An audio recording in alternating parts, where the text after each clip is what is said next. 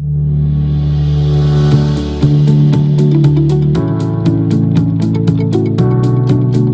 you have your Bibles, turn with me to Ephesians 6. Now, I'm not going to spend a whole lot of time going over the armor. I'm not going to do an exhaustive teaching on that. But I want to share a few things with you. I want to do a little more in depth stuff with 2 Timothy, where we're going to go over there. The Apostle Paul, being used by the Holy Spirit, says, Finally, my brethren, be strong in the Lord and the power of his might. I've, I've shared this. I shared this, I think, this week with someone that you and I are not the Johnny come latelys that the devil don't know how to deal with. The devil's been chewing up people and spitting them out for 6,000 years. All he wants to do is destroy our lives. He's good at lying. He's good at offering temporal things to get people distracted. But he is he's under the authority of God. Be strong in the Lord and the power of his might. Put the whole armor of God, put on the whole armor of God, that you may be able to stand against the wiles of the devil. Let me ask you a question. Are you running from the devil more than he's running from you? The Bible says that if we submit ourselves to God, resist Satan, he will flee from us. That's a different life, isn't it? Instead of people all the time getting beat up from, by the devil, the, the devil's trying to get away from them. What about a life like that? He says that we may be able to stand, for we do not wrestle against flesh and blood. So he's trying to get that point across. Now, we see the battles in the Old Testament, those are types and shadows of what we're going to engage in in the New Testament because we're in the spiritual realm. For we do not wrestle against flesh and blood, but against principalities, against powers, against the rulers of the darkness of this age. We saw a little bit of that with Daniel when he was in a battle, and the Michael came eventually after 21 days of a battle going on. And he says, There's against this age, against spiritual host of wickedness in the heavenly places. So he says, You're doing battle against things you don't see. There's spiritual war going on. And he's challenging us to put on the whole armor. And then he gives it to us. Stand therefore, having girded your waist with truth. Now, your life has to be governed by truth, not your ideas, not your opinions I'm tired of talking to people that know one verse in the Bible. I'm tired of politicians running and grabbing one verse and not reading and can't even pronounce it right when they read it. You need to get in this word. I want to say something to you. I don't care how happy you are, I don't care how much you sing. I'm going to say something else here. I don't care how much you pray. If you don't get in this word, the devil's going to clean your clock. This is it. Heaven and earth will pass away, but His word will stand forever. And we don't need any excuses. This is our spiritual food.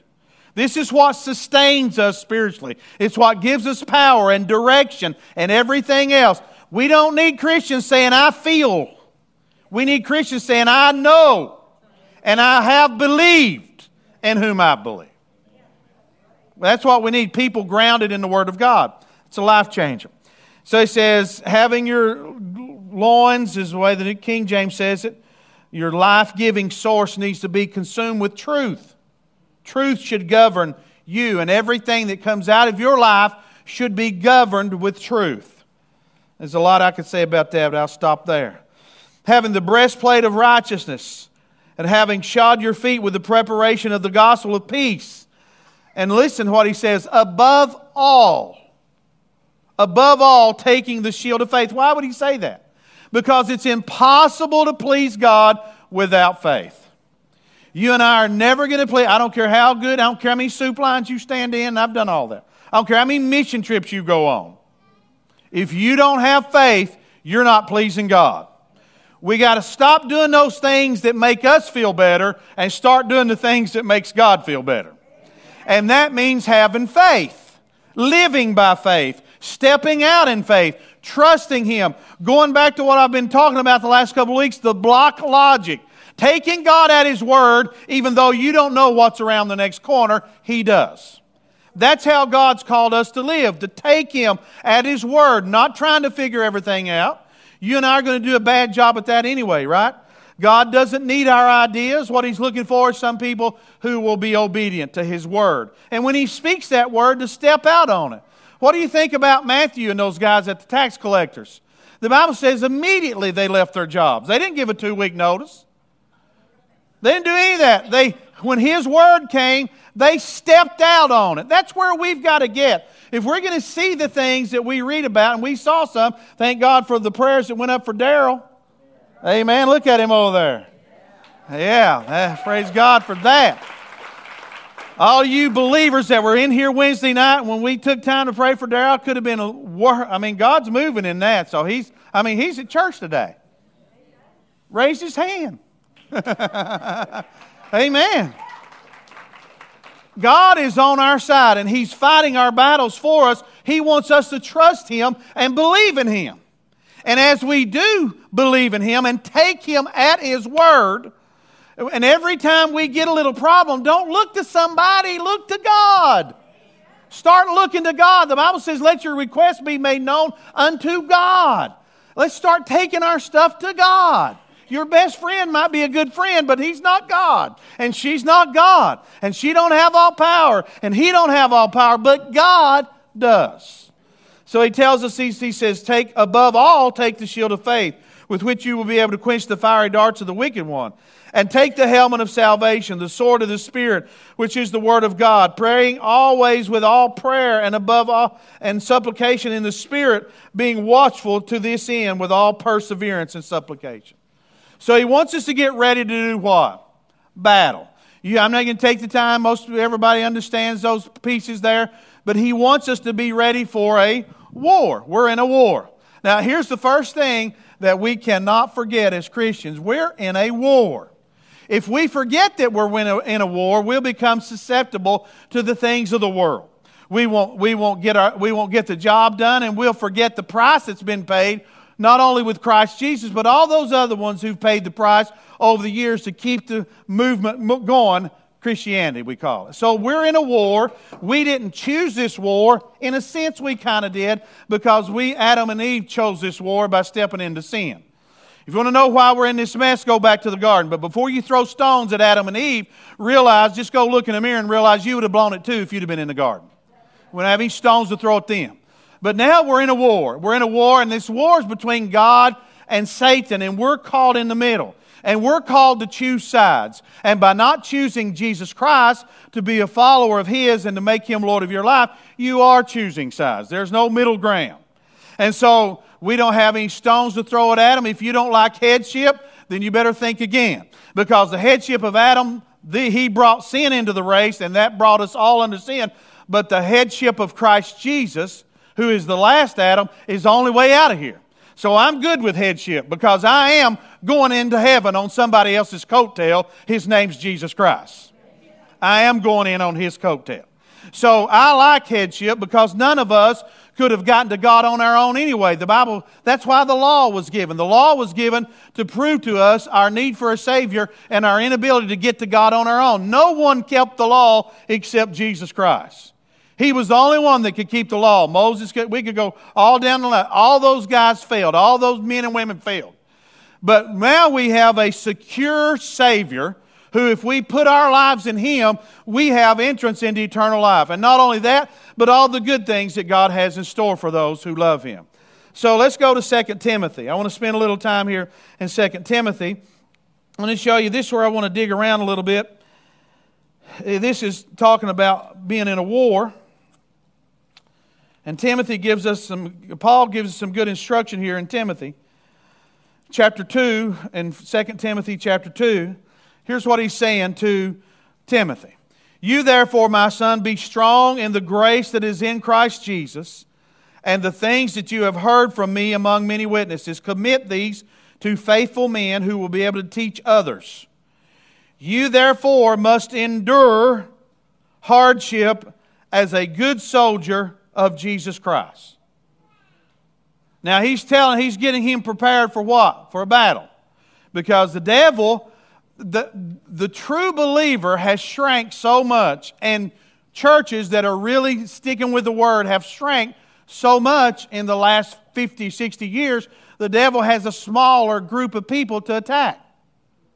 Because you know some of the crazy things that are going on in churches, and the world's lost their mind, and there are fewer, fewer people really dedicated to following Jesus Christ.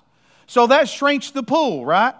So the enemy can focus more attention. So that means the warfare for those of us that are really wanting to serve God and do His will and stand for His word is going to become greater and more intense. I've noticed that for the last month. My wife can tell you that I'm up most of the night on Saturday night because I've never seen the amount of warfare to get into this pulpit and to have church service that I've seen in 30 some years. Now, the good news is I'm more equipped to handle it because I've been walking with the Lord a long time. He equips us the more we follow Him, but there is great warfare, and I believe that's because the enemy can focus more of his resources on a smaller, smaller group of people around the world. We got brothers and sisters in Africa that their lives are at stake every day they go to church. We got brothers and sisters around the world that are facing persecution. We're facing some level of mouthing persecution in this country. It'll probably get worse. It'll probably get worse. We saw some of the comments uh, that come out of some of the last things we've seen going on in our culture that Christians are hated in a lot of circles. But Jesus told us that we would be hated. And he told us that we would be in a warfare. He told us that we'd be engaged in a warfare. Now, what Paul is trying to encourage, encourage us to remember that we are in that war right here. You're going to endure some things. That word endure means to uh, able to suffer evil. Now, who told you that everybody was going to be nice to you? Tell your neighbor, everybody's not going to be nice to you. Just go ahead and tell them. Who told you that everything was going to go your way? Now, last week I preached on uh, being disappointed, right? We've all faced disappointment. But you and I are followers of Jesus Christ. You know, he made a big statement. He said, The world hated me and it's going to hate you. So we're not going to escape that. And those who are godly in Christ Jesus, now those are the, the committed ones, not people who play church. There are a lot of people who play both ends of the middle, right? Or as they say where I grew up, they're anybody's dog that'll hunt with them. Right? You know, dogs are usually loyal. But every now and then you'll get a dog that'll hunt with anybody, right? And so he that that's how I'm not talking about those people. I'm talking about people who are committed, those who live godly, who are following Christ. I'm not talking about perfection, but those who have an intent every day they wake up to follow the Lord Jesus Christ. That's their agenda. It's the first thing on their agenda. So we're going to suffer. We're going to have some hardship. And that's what that word means there.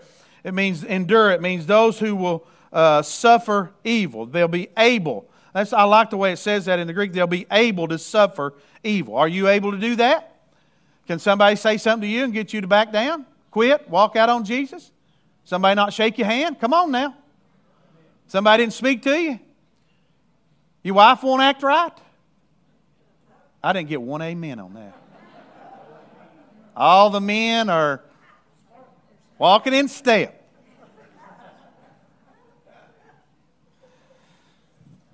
As I said Wednesday night, you can have as much of God as you want to. It's not your spouse's fault. It's not your children's fault. It's not the preacher's fault. It's not even the world's fault. How can anybody stop you from going as deep in God as you want to go? Nobody can. You can have as much of God as you want. Fully on the excuses, right? Follow Him. Love Him. Get into Him. He'll teach you things. And anybody that can hang on a cross after they've beat him nearly till his organs were exposed and his back was shredded like hamburger and drive the spikes in his hands and his feet and shove a crown of thorns on his head anybody that can hang there and say forgive everybody that done this we need to follow them amen I'm going to do some troubleshooting here in the near future with the church. You know the first thing I'm going to tell them is? You got to forgive. But, no buts. You got to forgive. You got to forgive. You have to forgive. And others have to, you got to forgive and love. You got to forgive and love. There's no exceptions to that. We don't get to decide when we forgive or not. It's illegal to hold unforgiveness in the kingdom of God. You don't get to decide when you get to forgive or not. You and I don't get to choose that. We have to forgive. And that's why Peter was asking Jesus, he said, How many times I forgive my brother? He said, 70 times 7 a day. That's 490 times a day. Has anybody been sinned against that many times? 489, I heard somebody say. No. Basically, what Jesus was referring to was the prophecy in Daniel. He's saying, You got to keep forgiving until this thing's over. You have to forgive. That's the chief thing in Christianity is that we've all been forgiven. And the very day we don't forgive, it's when we become like a Pharisee and think our sins were not as bad as somebody else's. We have to forgive. And then he says, he says, in Timothy, he says, You therefore endure hardship as a good soldier. No one engaged in warfare. The word engaged means to wage war. It's the verb there. So it means you're active in it. It's a verb. So not the concept of war, but you're actually engaged in that war. And we engage in that war with our praise, with our prayer, by equipping ourselves with God's Word, by gathering together with God's people. He said, Forsake not the assembling of yourselves together. And Paul said, Do it more as you see the day coming. That's, that's our call. And then he says, You're uh, engaged. And then the next word is the three E's, right? Endure, engaged, and entangles himself. The person who's engaged in the war does not entangle himself. With what? He does not entangle himself with the affairs of this life. Now, if you, if you go back to Luke 21, in fact, let's do that. Flip back to Luke 21 real quickly here. In Luke 21, verse 34, I think, 34 through 36, Jesus gives us a warning. After he talks about the end of time, he tells us a lot of things about the end of time here in Luke. And this is the only place that we hear Jesus alluding to the rapture, to the catching away of the saints. In, in Luke 21, verse 34, he says, Take heed to yourselves, lest your hearts be weighed down with carousing. Another word we would use for that would be partying. And drunkenness, another word for that, any, anything that makes you not in your natural state. Doesn't have to be alcohol, it could be drugs or anything. It says, uh, Don't be weighed down with partying and drunkenness and look at the next one cares of this life. I, that's the one that will trip church people up the most because most people have turned their back on those other things. We've got to get to the place where Paul did. The world's no longer any good for me, and I'm no longer any good for them. We don't hang, we don't hang out because we don't match up. I'm going this way, and they're going that way. But here's the big one cares of this life. And then he says that that day come upon you unexpectedly. So he's cautioning his followers to not get caught up in partying. There are people who do that. Drunkenness, like I said earlier, there anybody's dog and hunt with them. Play both ends of the middle. And cares of this life. That's the big one. And what I've noticed for 30 some years, I've watched people come into my office 30 some years, I've watched them put everything in front of God cares of this life. Sometimes it's another relationship. Sometimes it's another job. Sometimes it's something, a toy, or sometimes it's their children. And we're supposed to love our children, but we ain't supposed to love them more than God. And the example we set by coming to God's house, worshiping, putting Him first in our life is imperative for them. And so he says, For it will come as a snare on all those who dwell on the face of the earth. Watch therefore and pray always, that you may be counted worthy to escape all these things. What things? The things he just talked about. This is the only time that we see Jesus talking about the rapture. And that's the exception to the song we sang this morning. I ain't coming out no grave if Jesus is coming back first. But if he don't come back before I die, then I'm coming out of the grave. We have hope either way, right? We can't lose. Watch therefore always to be counted worthy to escape all these. Now, when you get to 1 Corinthians 15, Paul explains the rapture. He said, Behold, I show you a mystery. We shall not all sleep, right? And then he goes on to all that those that are dead in Christ will rise first, those that are alive and reign will be caught up in the air to meet the Lord in the air. So he, he said, I'm going to unveil this mystery. Jesus just alludes to it. He said, There's a way you can escape all these things, talking about the tribulation period. And then finally, he says that he endured, engaged, and he don't entangle. The word entangle means to be involved with, to be implicated or involved with or intertwined with. That's the problem with hanging around, around bad stuff. Paul said in Corinthians that evil communications corrupt good manners. In other words, the people you hang out with will rub off on you some degree. The Bible tells us to come out from among the world and be separate. So we got to guard ourselves so that we don't get entangled with the things of this world. Now, if you're in a war, you cannot be distracted. And if you'll notice how much, and I can't read all that to you this morning, but when Jesus would say things like he did there in Luke. He also said it when he was coming out of the garden, and he was and he was uh, maybe frustrated with his followers when he said, "You guys sleeping," you know, and they said, "Could you not just tarry with me or wait with me for an hour, pray with me?" Finally, he comes back, and then he says, "You got to watch and pray lest you enter into temptation." So, a soldier who wants to be in the um, bunker with soldiers that sleep all the time. Think about it. But there are a lot of Christians. And I'm not saying that anybody in this building's that way, but you can wear it if you need to wear it. But there are a lot of Christians that will go to church today as a formal thing. They will leave the building thinking they've done their due, and they won't give a hoot about God till next Sunday. They won't be engaged in a war at all they'll be back to their business and their stuff. Now, what the Bible calls us to do as Christians is to put God first. And so every day we should do that. Doesn't mean you can't have your job, doesn't mean you can't have your life, but we shouldn't go between times and not have any interaction or any thought about God. But that's where we're at in this culture.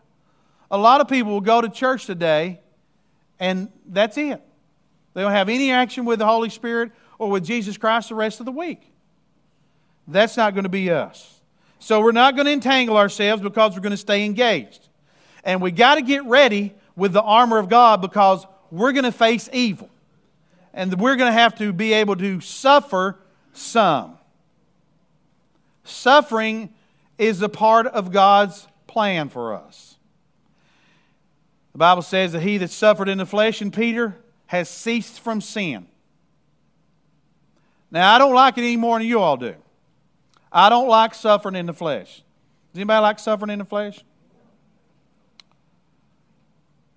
Words, I don't even read social media, so I don't care what people think or say no. But suffering in the flesh, that's rough sometimes. You feel beat down, you feel discouraged, all those kind of things. But suffering brings us to a place where God wants us to be. It's part of the journey. Even Jesus learned obedience by the things he suffered. He told us he suffered, he was mistreated. We're going to face some of the same things. So here's what God's after you're in a war, and God's going to allow the warfare to go on. He could have, now let's just be real. Michael could have called more angels, or God could have blew his nose and knocked all those demonic spirits over Babylon out of the way and went straight to Daniel. We know that. So, what's God up to? What God is up to by allowing us to be in a war and by allowing us to be part of the warfare is God is building character. He's building character in us. Is that E R O R? Did I leave something out?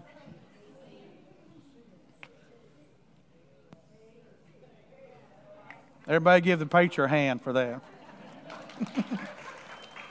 okay, so God's trying to build character in us. And part of that means we got to go through some suffering. Sometimes it's painful when we go through relationship suffering. Sometimes physical suffering is painful. But I want you to go to Romans chapter 5 with me, and let me show you some things that God does in us while we suffer.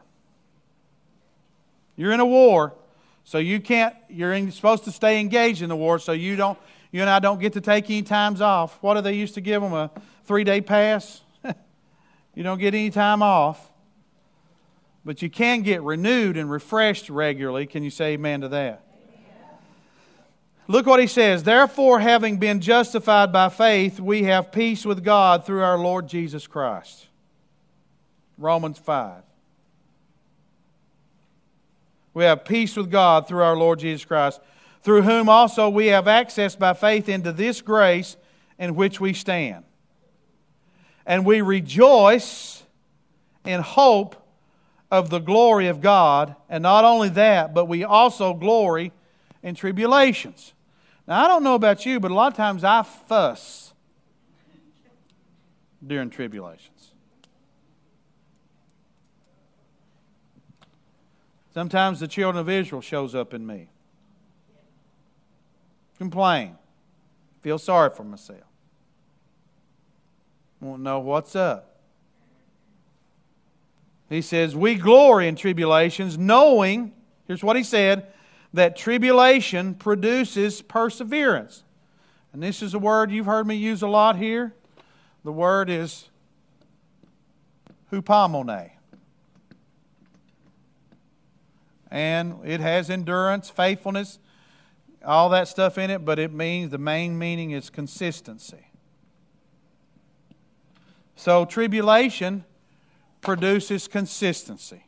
I can also tell you this in 30 some years, I've watched people go through trials who were half hearted about God till they went through their trial and they got in and picked it up. And that's probably a testimony a lot of us have to some degree. Find yourself out there trying to do your own stuff, find yourself in a jam. God works through that kind of stuff. He loves us. So we know that tribulation produces hupomone. It produces consistency. So we're going to have some trials and some tribulations, as he calls them here. And perseverance, consistency produces what? Character. And character, hope. Let's just be real. If you ain't right with God, you don't have any hope. And if you're a believer and you're at odds with God, it messes with your hope, don't it? It messes with us a little bit. You know you should be honoring God here and you're not. You've let something go or you should have embraced something He's asked you to do, and there's a rub there. Let's just be real.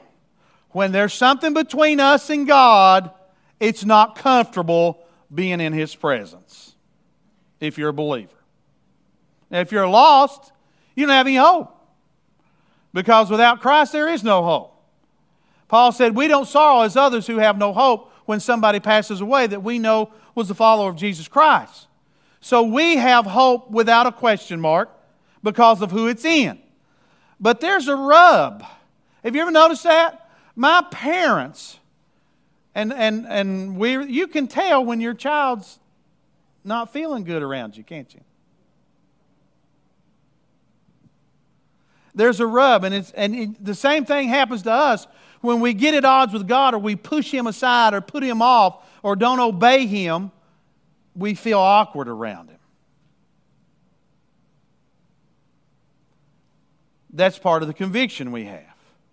So when people go through tribulations, there's conviction all around them.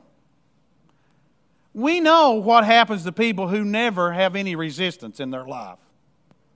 They generally don't turn out too well. And so God puts some resistance in our life. He takes us in the weight room because He's trying to build character. Let me take you back to Abraham for a minute. God was more interested in what Abraham was becoming than what he was getting accomplished. And boy, we all need to get that straight. Right today. You think you're the Johnny come lately? I'm not the Johnny come lately. How come we say Johnny? What do you say? About Larry. Has the Larry come lately or whatever? You, you and I, you know who made Abraham's life go? Not Abraham. God did. So Abraham can't take any credit for those things anyway. And God does things that are just the opposite of the way we think. This is powerful stuff when you think about it. God calls him out, he, he, he leaves, But then he gets nervous because he's in a famine and he turns down into Egypt. And he's down in Egypt because they've got probably stuff, Walmarts or whatever, right? And so he, God orchestrates events in Abraham's life to have him kicked right back out into the famine. Why? Because God was going to show Abraham that he wanted him to lean on him and not things or people. He wanted him to, and God, he was in no more danger in the middle of the famine than he would have been in Egypt because God had taken care of him. He had taken responsibility for him. So Abraham was just called to journey. That's what you're called to do. That's what I'm called to do. He may give us tasks along the way. Do your tasks and keep following. And don't, don't be sending God emails about things you think you ought to be doing. Just follow. God don't need your ideas, and I'm not high on my horse. He don't need mine either. God's not waiting for people to come up with some good stuff for him to get his kingdom together. God is in charge. He's really wanting us to be like little children, to just simply follow him and do what he's asked us to do. And that and Abraham takes off. He's back out in the famine. But God was more interested in what Abraham was becoming and not what he was getting accomplished. Now, somehow, that stuff came into the church because that's the way the world lives. If you go out in the world in many churches and you say, Are you blessed? And they would say yes. And if you ask them to enumerate it, the most the things that would come out of their mouths the most would be physical things. Am I telling you the truth? Well, I've got this and I've got that, and God's well, that's true. God's the giver of all good things. But the greatest thing that's happened in our lives is that Jesus Christ has come down in our misery and pulled us up out of it and given us eternal life and hope without a question mark. That's the greatest thing that's happened in our lives. That's why I'm blessed. And so he says, he says that's what's going to produce character, and character is going to produce that hope. Because when you take on the nature of God, you start thinking like God. You start believing His Word you start holding on to what he says. He says, Now, hope does not disappoint. Why? Because of who it's in. Because the love of God has been poured out in our hearts by the Holy Spirit who, who was given to us. Now that I'm born again and I have a measure of the Spirit, and then as I'm filled with the Spirit, I have God so in me. How can I live in fear any longer? If God's inside of me, how can I be afraid? If the Holy Spirit's inside, it's this soulish man. We let that soulish man take on all the garbage, and then the spirit man's got to wrestle through all that stuff. That's what happens to us. We're not fighting flesh and blood. We're fighting things we cannot see. You're not fighting what you see. I read to you, this is from the 1200s. I've read this before, but it fits here. And I couldn't read it this morning without crying again. Bernard Clairvaux in the 1200s wrote this. This may be the single best quote I've ever read in my entire life, other than the Bible. He was talking about us being made in God's image and likeness and how we lost his likeness with the fall. And he made this statement But their Creator, speaking of us, their Creator, seeking what was lost, followed the work of His hands, came down in mercy to where they lay in misery. He would experience for himself what they rightly suffered for their disobedience. That's who Jesus was. He was not led by curiosity as they were but by wondrous love.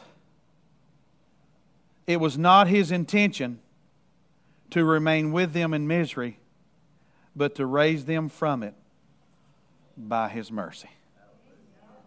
That's what Jesus has done. Now, if you own everything, and he does, and you're in control of everything, and he is, and you get the last say in everything, and he does, what do you think he's trying to build in your life? Character. That's what He's trying to build in all of our lives character. Character that's the same out of town as it is in town. Character that's the same at home as it is at work. He's trying to build character in us. God doesn't need our power. We don't have any to give him no way. He don't need our money. He don't need our stuff. He wants our heart. And when that devotion goes to him, then the rest of the stuff we have, he can touch any way he wants to. Because our devotion is to him. When he said, Peter, I'm going to launch out, take your boat, and uh, preach a while, he said, That'll be $40. He didn't say that, did he? He said, Take it. God's trying to build character in us, and we're going to need it in the last days. We need to be strong and courageous. Realize that we're in a warfare every day. The warfare has manifested itself naturally. I understand that. There are manifestations of the, the stuff that's going behind the scenes. But who do you think is behind death? The devil. The Bible says that the Lord doesn't want any. Look what he says For when we were still without strength in due time, Christ died for the ungodly. For scarcely for a righteous man will one die, yet perhaps for a good man someone would even dare to die. But God demonstrates his own love toward us in that while we were sinners, Christ died for us. Much more then, having now been justified by his blood, we shall be saved from the wrath, from the wrath through him. This world is on a one way track for destruction. It's going to be destroyed. Man's not going to do it. Global warming's not going to do it. God Himself's going to do it. I ain't got no argument about climate. They can fuss about climate all they want to. I'm just going to say that's not how the world ends. Read the book of Revelation. That's how the world ends. God Himself's going to destroy this place with fire, the Bible says in the book of Peter. So it's going to come to its end, and probably sooner than most of us even think. I believe we're really close to the end of time. And he says, much more than having been justified by his love, for we are the we were the enem, we were enemies. For when for if when we were enemies we were reconciled to God through through the death of his son, much more having been reconciled, we shall be saved by his life. And not only that, but we also rejoice in God through our Lord Jesus Christ, through whom we have now received reconciliation. God is trying to reconcile the whole world. He, he is vehement towards Satan. He created hell for Satan and his angels. He didn't design that for man to go to. Man has a choice, but here's where we're, here's where we're at. Relationships are always a choice. When I walked down the aisle 32 years ago with my wife, I was saying, I, am hers and she's mine. We're forsaking everybody else. Some of that sometimes in a ceremony, forsaking all others. Keep thee only unto thyself. We chose each other. Same thing with God. You choose Him. You don't have a relationship if you don't choose to follow Him. That's why Paul said it's a doulos, it's a, a bond slave, somebody who has the opportunity to go free and do their own thing, but they choose to stay because their master's so good. That happened in the Old Testament. Paul played on that in the New Testament as well. In other words, I choose to follow Jesus Christ. I am married to Him. There cannot be relationship without a choice. It's forced. God gave you and I free will, even though He never intended for us to go to hell. But He knew that there could not be relationship unless we were able to choose that relationship. And you've seen me draw this on the board many times. You could neither sin nor trust if you didn't have a will. You'd be a robot. God didn't make robots. He made us with a will desiring that we would choose to follow Him, knowing that many would choose to sin instead and live the life. You cannot trust or sin without a will. God gave us a will in hopes that we would trust, knowing that many would choose the life of sin instead. Why? Why would He do that? Relationship. You can't really have a genuine relationship with somebody that don't want to have it with you. Right? You can't do that. So when that will is lost or if it's never produced, then there can't really be a relationship. A relationship is two sided. And so God, rather than make robots who would be mindless, see, the Bible says we bring Him pleasure. Think about that for a minute. It's just like you and I with that child in the crib that can't do a thing. But they bring us pleasure. They make us talk funny and everything. Right? We do weird stuff if people come in there and they saw us making faces and talking funny. And what can they do? This is how we are with God. What can we bring to God to make Him more God? Nothing. We don't make Him any more God. That little child can't mow the grass, can't do nothing, can't even change its own diaper. What the, what's wrong with it? Get up, change your diaper. Goodness. Nobody won't fool with that. But yet they bring us pleasure, don't they? You just hold them, love them. That's how we are with God. You're not making God stronger. I'm not making him stronger. We're certainly not making him any more lovely. We're not making him any more knowing, any more seeing, any more hearing, although some people think they are doing that part. I'll take care of this for you, God. I'll gossip about it for you. We don't do anything for God other than bring him pleasure. So, what's he after? He's after a relationship. He wants you to suit up with his armor, he wants you to follow his way, and he wants you to be his. That's what God's after. He said he'd fight our battles, he'd fill our mouths. He just wants us to be followers and worship him. He'll take care of us. God in the Old Testament, and I'm, I'm digging around on these words that's, that's taking me in some tunnels. There's a word that I've been working with in the Old Testament. I didn't bring it out here today. That means God takes responsibility for us.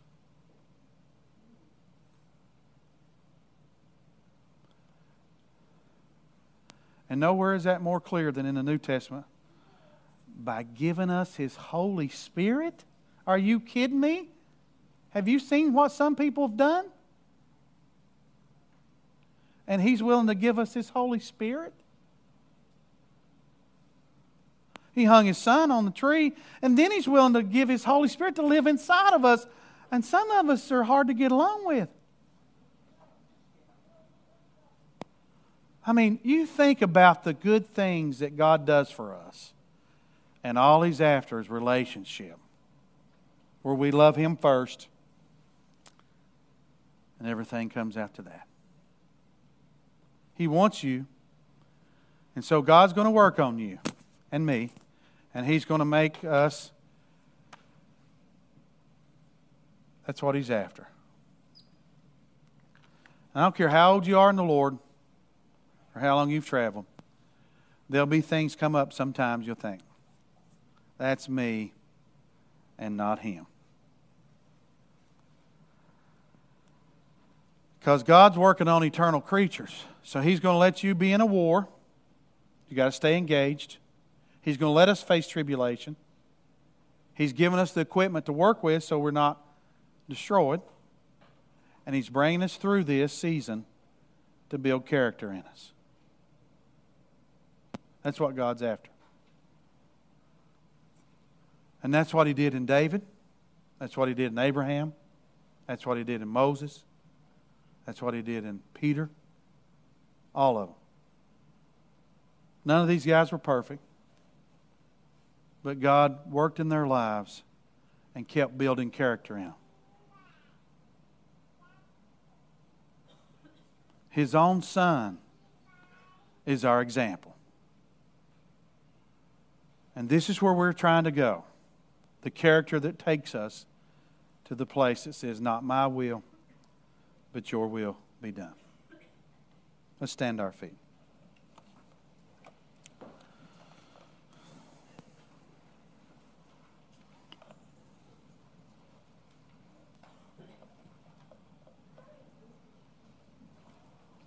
preacher I know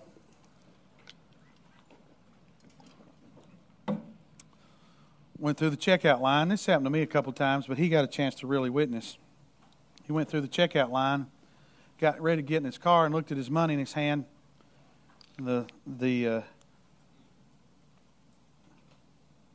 checkout lady had given him too much money back. So he went back into the store. Now, probably 60 years ago, everybody would have done that, mostly everybody. Now it's few and far between because the girl was shocked. She was shocked that he would bring that money back, especially because it was like $2. She was a younger girl, and she said, she expressed her being shocked. She said, Why would you do that? And he said, Because I'm not willing to mess my relationship up with my Lord for two bucks.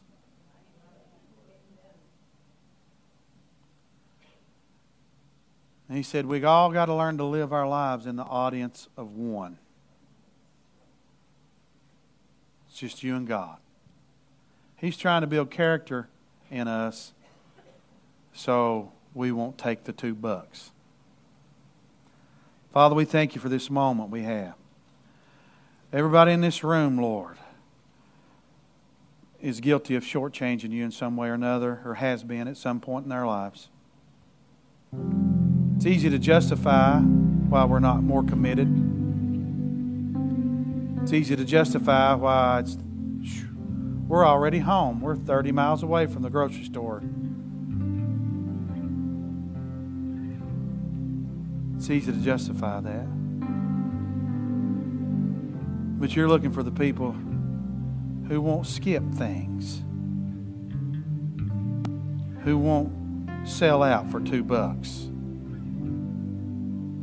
who won't rob you or who won't make excuses of why we're not more committed.